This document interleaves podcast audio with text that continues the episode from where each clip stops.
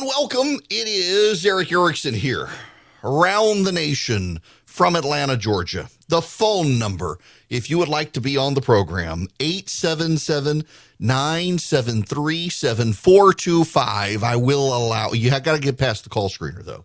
And he can be, well, well, he can be difficult, but that's why we have him.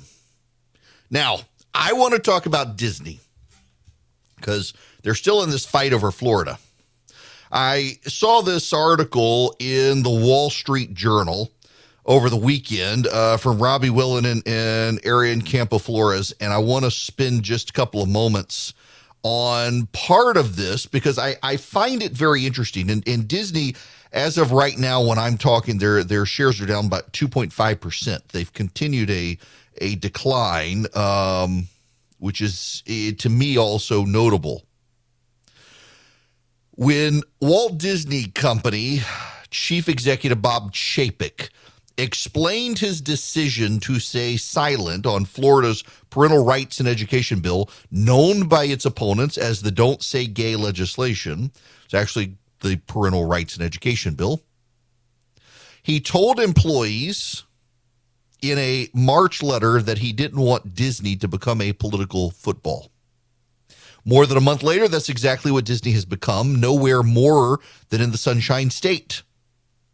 Some Republican lawmakers in Florida are threatening to end a special tax district that has allowed the company to effectively govern the land on which Walt Disney World sits for decades. Members of Congress have called for Disney to be stripped of its original Mickey Mouse copyright. Politicians are campaigning for reelection on promises to stand up to Disney and other woke corporations that they say are promoting messages and taking stands that put them out of step with the values of Florida parents and voters. Fans and park workers protested outside the company's headquarters earlier this month, and others have used social media to call for boycotts against Disney's parks and its flagship streaming service, Disney Plus. Mr. Chapek and Disney stayed silent on the bill until after it passed the Senate then worked to assure angry employees who criticized the company for not taking a stand. Now, let me scroll down a little bit so that you understand uh, what the situation is more specifically here. First, in Congress, my friend Jim Banks from Indiana uh, says he's going to oppose extending the Mickey Mouse copyright. It's set to expire at the end of 2023. The Republicans, will have back Congress. They may allow it to expire. But there's this you got to understand the Reedy Creek District. This is the most important part of it all. A small group of Florida Republicans have resurrected the idea of repealing the Reedy Creek Improvement District. It's a 38 square mile plot of land near Orlando that includes Walt Disney World. It was created in 1967 by the state of Florida at the request of Walt Disney himself. The district, believed to be one of the largest independent tax districts in the country, is exempt from many state and local environmental rules, building codes, and taxes, allowing Walt Disney World to have more control over its development projects. The district has its own board of supervisors and fire department. It's unclear exactly how much of the benefits Disney gets from Reedy Creek, but the district collects collected $140 million in taxes last year from Disney, according to public filings. Disney saves tens of millions of dollars a year by avoiding paying certain county and state taxes and fees. And also, they get to oversee their construction, their environmental regulations, and the like. I think the Reedy Creek District is actually a model for parts of the nation, in large part because it shows just how much state bureaucracy can interfere with creativity. Uh, Disney probably could not pull off a lot of what it has otherwise done. But the problem is, Disney has now grown to a point where it thinks it can use its clout in the state to bully the state. Then there is this piece by Derek Robertson in Politico magazine. The headline is Disney didn't leave the GOP behind, culture did. Once upon a time, Disney bashing was primarily liberal activity. Whether it was the company's perceived stale Cold War era morality, its stranglehold on global pop culture, or its role as one of America's preeminent cult- corporate monoliths, the company was a reliable punching bag for pugilistic left of center activists and cultural critics. Now the tables have turned. The Walt Disney Company finds itself at the center of a controversy stoked by Republicans who, incensed by the company's opposition to a piece of legislation signed into law in Florida, are trying to paint it as an enemy of all things good. But the details of the policy itself are almost beside the point. The attempt by Republicans to demonize one of America's most beloved and trusted corporations seems so chaotic in its face that it invites a simple question not why would they do this or even why would they think it could be done, but why would it even seem advantageous to try? And one last one. This is from San Francisco Gate. Disney, built on fairy tales and fantasies, confronts the real world. Lately, real world ugliness has been creeping into the Magic Kingdom. In this hyper-partisan moment, both sides of the political divide have been pounding on Disney, endangering one of the world's best-known brands, one that for many symbolizes America itself. In some cases, Disney has willingly waded into the cultural issues. Last summer, to applause from progressives and snarls from the far right, Notice they say far right, not right. Disney decided to make loudspeaker announcements at the theme park gender neutral, removing ladies and gentlemen, boys and girls in favor of dreamers of all ages. But the entertainment giant has found itself dragged into the fray with the Florida law. Now, there's a reason for us to pursue this issue. The reality in the United States of America is less than 1% of Americans identify as transgender. Less than 1% even as there has been a growth in young people claiming to identify as anything other than straight heterosexual people, there has not been a massive surge in people who identify as transgender. There has been a surge, and there's a cultural element to that. We have moved from an age of individualism. You got to listen to me here because the word choices are somewhat eerily similar. We have moved from an age of individualism to an age of individuality. In individualism, we as Americans should be able to help ourselves and by helping ourselves in navigating the culture and the decisions we make to benefit ourselves and our family in the free marketplace of ideas and the free market exchange in the economy, our individual choices for ourselves and our family wind up helping others in the free flow and information of, of ideas and, and commerce. So, my family's ability to buy certain products causes us not to buy other products, which frees those products up for other people who want them. Our exchange of information and ideas helps boost uh, the, the creative genius of the country. Our play as individuals and our individual self reliance gets us off the government purse strings, reduces the social safety net for those who truly need it, this has been the, the core part of conservatism has been uh, individualism, our rugged individualism to take care of ourselves and meet our own needs. Along come progressives, and in response to individualism, they give us individuality. Where we don't shape what's good for ourselves and our individual reliance. Instead, we shape our individual identity and then force others to embrace it. In individualism, everything is an arm's length transaction. In individuality, everything requires government coercion or coercion of the mob. So now I can uh, invent myself, not reinvent myself as a talk show host from having been a lawyer, but reinvent myself as now a, a rabbit, a girl, a robot, however I want to identify in my individuality. And if I can't get you to accept it, well, then you're not allowing me to embrace my individuality because my individuality requires that you embrace it. So while there are only less than 1% of Americans consider themselves transgender, there are a vast array of Americans, now increasingly younger Americans, who their their premise is they find their identity in what they themselves construct. They don't find their identity in their job. They don't find their identity in their family. They don't find their identity in what they're doing for society. They find their identity in how they construct their own self image. I mean, it's it's ultimate idol worshiping, is it not? We create ourselves as our idol to be worshipped, and not only that, but others must be burned at the stake as heretics if they do not bow down to our idol of ourself. And Disney is caught in the middle of what is increasingly a religious war between real religion and the fabricated idolatries of current 21st century America. And there's really no good answer for it other than don't play the game. And this is where I think companies have to go. Don't play the game.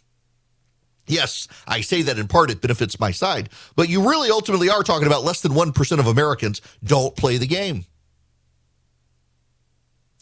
Our founders were geniuses. They constructed this thing called federalism. It operated in a horizontal and a vertical way. Vertical federalism is the relationship between the federal government and the states. Horizontal federalism is the states versus the states.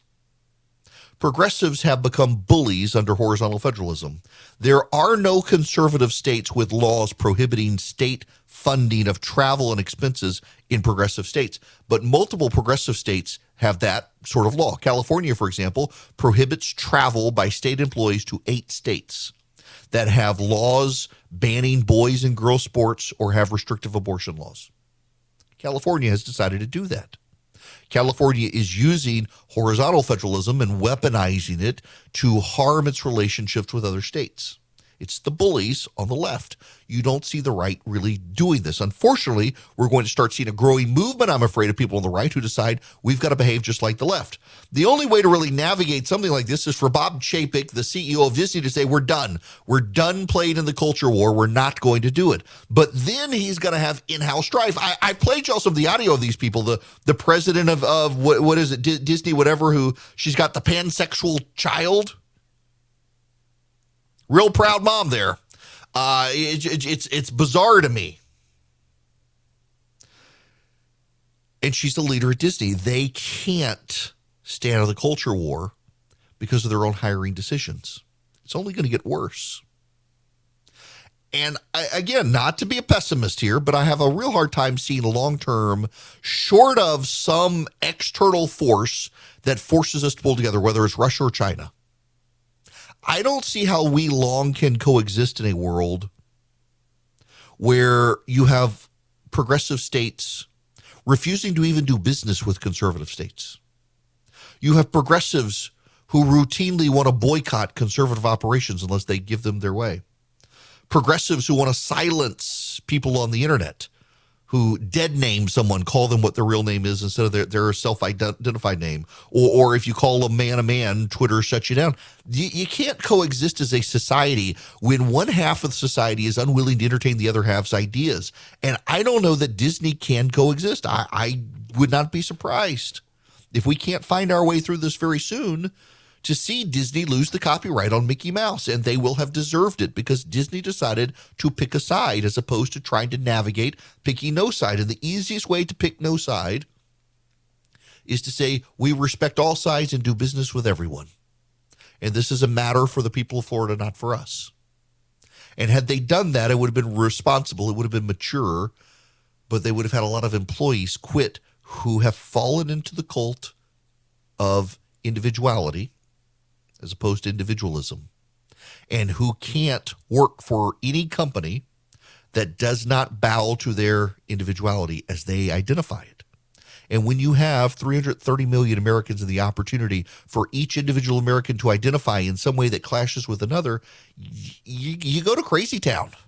And crazy town can't survive in a world where China and Russia would love to undermine us all.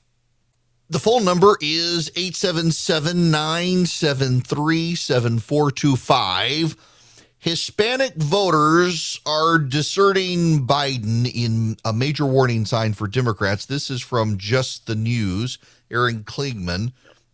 President Biden's approval rating among Hispanics has plummeted as the historically Democratic bloc support for Republicans continues to increase, presenting an electoral problem for Democrats whose immigration policies have fueled much of this shift. You got to pay attention to that last bit immigration policies have fueled much of the shift of Hispanic voters to the right. Only 26% of Hispanic voters approve of Biden's job performance, compared to 54% who disapprove. Perhaps most striking, the poll found a staggering 41% of Hispanic voters strongly disapprove of Biden's handling of the presidency, while just 12% strongly approve. Hispanics represent the country's second largest voting bloc by ethnicity. A downward trend in Hispanic support for Biden has been ongoing for months. Biden comfortably won the Hispanic vote in 2020 with 59%, according to Pew. Since then, Hispanic support for the president has plummeted, reaching the 30s last year and now the 20s. Even polling finding a higher approval rating for Biden among Hispanics today still shows a 20 plus point drop over the past year. They're not just disapproving of Biden, though. They're moving away from Democrats in general. The National Republican Congressional Committee's Battleground Survey Project found Republicans have made substantial gains among Hispanics since the 2020 election, narrowing the gap by 20 points. That's doom for the Democrats here, y'all. That's doom. Uh, white voters in this country are increasing, increasingly aligned against the Democrats, except for white college educated women. And even they have shifted pretty dramatically to the right. Uh, I think it was the Pew survey showed them shifting from 20 points pro Democrat to just four points pro Democrat. That's a big shift. Now, uh, there's nothing permanent in politics. Republicans shouldn't get super excited in large part because uh, this will make a swing back to the Democrats at some point. But in the here and now, it's really bad for the Democrats. And there are all sorts of warning signs with Hispanic voters that their shift may be permanent, in large part because of cultural issues. The the wokes of the the rich white people who say things like Latinx are alienating Hispanic voters in ways that very few other things have, in large part because they came from socialist countries where governments played mind games with them and tried to control their speech. They came here for a better place, and now they see all this nonsense here as well. It's a problem. Hello there. It's Erick Erickson here. Uh, you know, one of the things that I often do on this program is actually talk about uh, a lot of the news that is it's not necessarily the raw meat partisan uh, red meat, uh, throw it at the Democrats. Uh, it's the news that actually matters to you. Uh, the news you should probably be paying attention to that oftentimes in the, in the hyper partisan hysteria of the day, uh, everyone ignores, but uh, there are some big stories out there. And, and by red meat, I know it's, it, listen, it's very easy to throw punches at the Democrats right now and rally the crowd and have a cheer session as, as we body slam rhetorically the Democrats and the like. But there's actually a lot of other big news out there you should be paying attention attention to. One of the stories is one I have paid a, a good bit of attention to over time. And we really need to talk about this because this impacts you. I say all of the time, and a lot of people actually send me hate mail for saying it, but I stand by it. Washington as a whole is far less likely to uh, disrupt your life on a daily basis than your local government when scripture says seek the welfare of the city in which you live, I, I, tell you, you should pay far more attention to the local machinations of politics in, in your area than you do a lot of the stuff that happens in Washington. A lot of that stuff isn't going to happen. It's not going to get passed. Regulations will be resolved. Yes, occasionally Washington, there are the votes to pass big things that disrupt your lives like Obamacare, but very rarely. Think of the major legislation Washington has passed since Joe Biden became president. There isn't any other than the bipartisan infrastructure bill Biden has certainly regulated. He's done and not done things. Those things can be undone or redone or, or done in better ways by the next president. But your city and your state, they do things that then get hard to undo. And corporations are more and more doing things that disrupt your life far more than Washington, D.C. If anything, we may need a federal regulation on certain issues or federal laws. And I am increasingly, increasingly of the mind that we need a conservative populist uh, combat against BlackRock and other institutions that are beginning to rent. Now, you got to follow along with me here. There's there's a, yet another story this went out today from the Wall Street Journal. Let, let me listen. Uh, let me read you just a little bit of this. Y'all listen to me here. Small groups of neighborhood volunteers are blocking companies from building sim- single family homes, rewriting home ownership rulebooks to thwart investor purchases of suburban housing. These groups, called homeowner associations, spend much of their time enforcing rules related to such things as lawn care and parking, but they often have broad powers to regulate how homes are used. Some of these associations now believe that the rise in home purchases by rental investors has led to a decline in property maintenance and made their neighborhoods less desirable. Homeowner tactics include placing a cap on the number of homes that can be rented in a particular neighborhood or requiring the rental tenants to be approved by the association board. In most cases, associations need at least a two thirds majority to pass these measures. this is something we're going to have to deal with. One of the chief ways that Americans obtain the American dream is through home ownership. And Americans will buy a house, they will make their mortgage payment over time. And depending on their refis and, and the like, after about 30 years, they own a home and that home will have typically appreciated in value. And by appreciating in value, suddenly these Americans they have a tangible asset that boosts their net worth. So you buy a house for $100,000. You pay it off over time, but the property values continue to go up. In 30 years, your home is worth $300,000. It is the core of your financial net worth. It is how Americans have gotten the American dream. Go all the way back to Herbert Hoover, not exactly a good president, but Herbert Hoover said what is a, a car in every garage and a chicken in every pot. It was the idea that Americans could be homeowners and in building their homes or buying their homes, they had equity, they had a stake in American society. But increasingly, what's happening because uh, homes are scarce right now, we need more homes than we have in this country in large portions of the country. Investment companies like BlackRock are buying up houses. And then once all the houses are bought up by the investment companies, you're forced to rent because you can't find a house. There's no, no land for you to buy uh, to buy to build a home right now is really expensive. So I, I, I mentioned this the other day. I've I've got since I was a kid, I've had this house in my head. I can't get it out of my head. It was kind of a thinking device we had to learn when I was in school, and and, and you had to build a house in your head, and then you had to learn. You put certain knowledge. I don't use it by the way, but I just have this. I have this house in my head. It's actually in a state. It's it's the house of the guest house, the game house with the bowling alley. I keep adding to it got my, my buddy Vince in Atlanta. He's a one of the nicer home builders. He builds really nice houses in Atlanta. I want to get with him. There's an architecture firm I've always wanted to use, and Vince and I want to build this house one day. That's in my head. Get it out of my head. Get it out there. I don't have the money for it. One day, maybe. But what I'm learning and talking to Vince, uh, who builds a lot of nice houses, he started uh, internalizing. Like if you use him, he has learned how to do a lot of iron building and iron casting himself, which saves money. You don't have to outsource, so it saves the homeowner some money, and he gets responsibility for all of it. Uh, and it's, it's, just an added edge he has to diversify himself in, in a marketplace where it's increasingly expensive to build homes, lumber and the like. It's, it's expensive, so most people buy houses. They don't build houses. They don't go buy land they just go buy a house. And now, in a lot of parts of the country, it's harder and harder to buy a house because you're competing against uh, major hedge funds and corporations that want to buy the houses and force you to rent. But then there's a downside of that as well.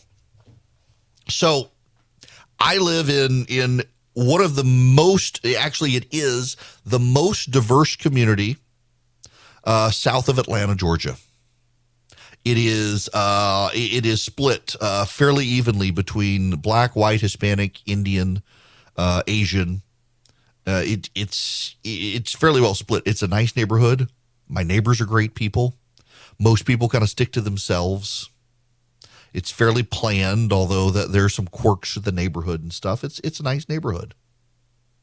And we have houses for sale in large part because our neighborhood uh, restricts the ability to rent in the neighborhood. If you buy the house, you got to live in the house. You can't rent it out. This was done because in large part, some people came in and were renting, and those renters did not take care of the house like the homeowner. If it's your house, you're going to take care of it. If you're a corporation and you're a corporation that's buying a home and you're buying the home to rent it out, and the corporation is in New York City and the house is in Atlanta, Georgia, they don't have an investment in making sure the house looks nice. They don't have an investment in making sure the grounds are kept up. They don't have an investment in making sure that the the renter is not obstructive to the neighborhood you know, I mean, home uh, neighborhoods and stuff, they're not perfect. So my wife and I, for a while, could sit on our front porch at night and smell someone was growing large quantities of marijuana. You could smell it in the breeze. People were smoking. You know, if you if you land in Denver and you get out of the airport, the whole place smells like weed. And it's not people smoking. It's it's all those big warehouses that uh, say they're furniture stores. They're actually grow houses. You're not allowed to grow marijuana out in the open. So the whole place smells kind of like marijuana. There's something going on in our neighborhood. And at the same time, this is all happening. People's cars were being uh, rifled through at night. If they were unlocked, they weren't being broken into, but if they were unlocked, uh, someone was going through rifling through them, and if there were guns in the car, taking the guns. And you, there were, we have security at the front of our neighborhood. Nobody was coming in and out of the neighborhood doing the stuff. It had to be somebody inside. Turns out, my neighbor. We've got a, a two vacant lots next to me. They're woods. They can't really be built on because of the, the water drainage issue. But the house on the other side of the woods, they were growing marijuana under the house. The mother was using her kids to steal guns out of cars, and the father was a big drug runner up and down the East Coast. Yeah, big neighborhood scandal. We had the police raid the neighborhood. My wife's first thought when she saw the police outside was that I had said something on radio and the police were coming here for a protection. No, they were going to raid the drug lord next door.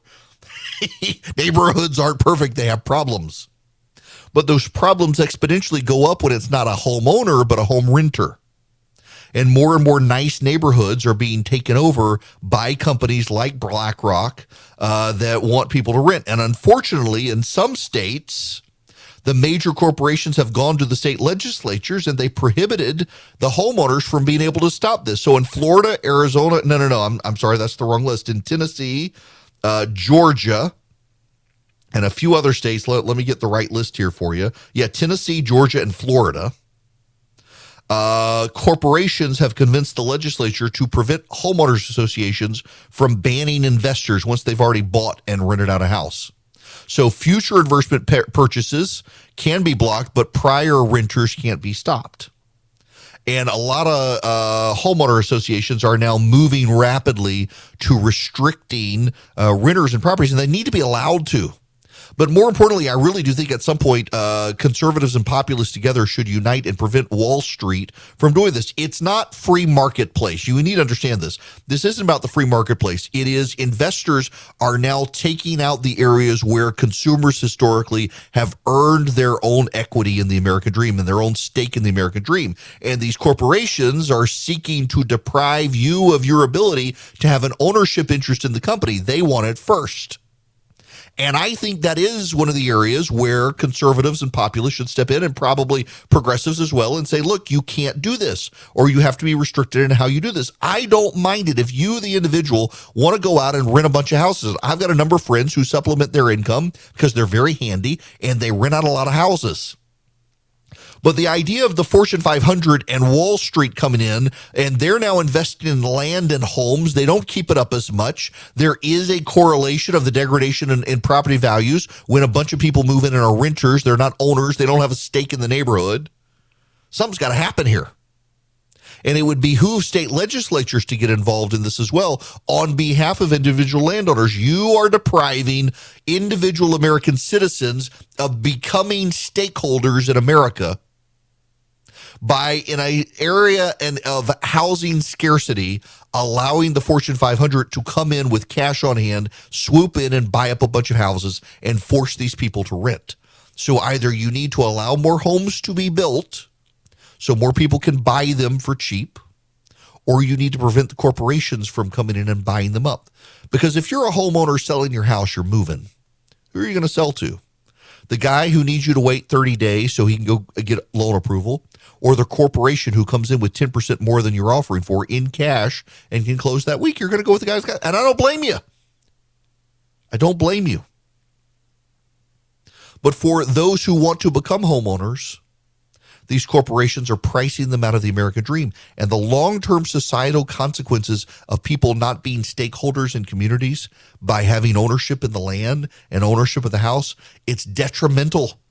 You don't have to do a bunch of creative thinking to understand why that is. If you don't have a stake in your neighborhood, you're just there renting, passing through, you're not going to take care of it as much as the people who intend to stay there. And corporations are now essentially forcing people to no longer have stakes in their neighborhoods. And that's really bad. Now, uh, on this issue, I want to go to Bob. Welcome to the program, Bob. How are you? Hey, how are you, Erick? I've talked, spoken Good. with you before. Um, I've been a, a, landlord for 50 plus years. Mm-hmm. Uh, and it's only single family homes. And I only sell to a qualified tenant on owner finance.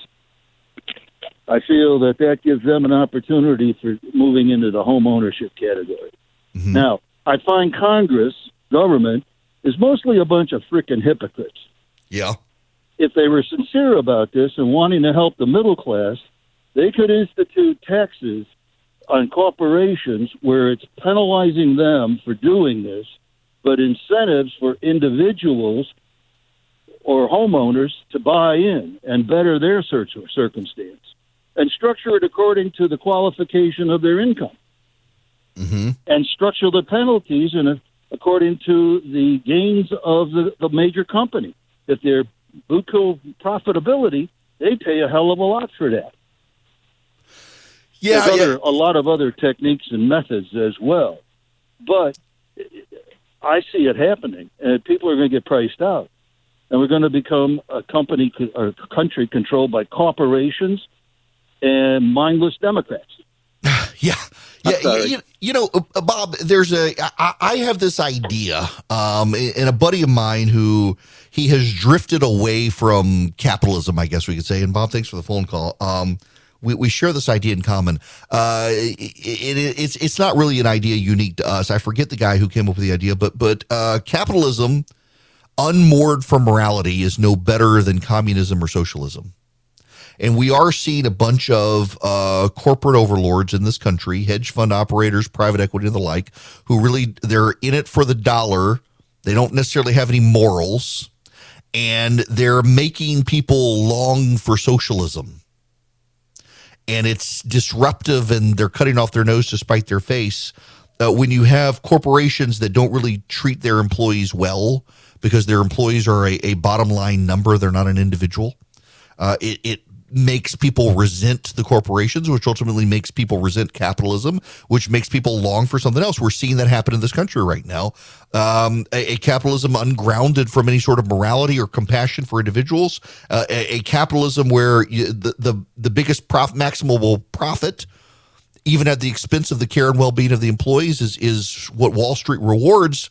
We're all going to be worse off because of it you know, one of the companies out there that is in the capitalist system loves the free market, but actually treats its employees well and its customers well because they're grounded in their values is Patriot Mobile. Uh, they are a Christian conservative outfit and they operate that way. Uh, they fund their the conservative movement that way. They share your values and they want you as a customer. And you can be one by going to patriotmobile.com slash Erick, patriotmobile.com slash E-R-I-C-K. They'll even give you uh, free activation by using my name. Now you can call them as well. They're 100% US based customer service. You can call 972 Patriot. Tell them I sent you. You get that free activation. They give a portion of their profits to the conservative movement, the pro life cause, Second Amendment, veterans, first responders. They give you great discounts if you're a veteran, a first responder responder, a teacher, an NRA member. So many good discounts, such good people. They share your values and they want to advance our cause in this country.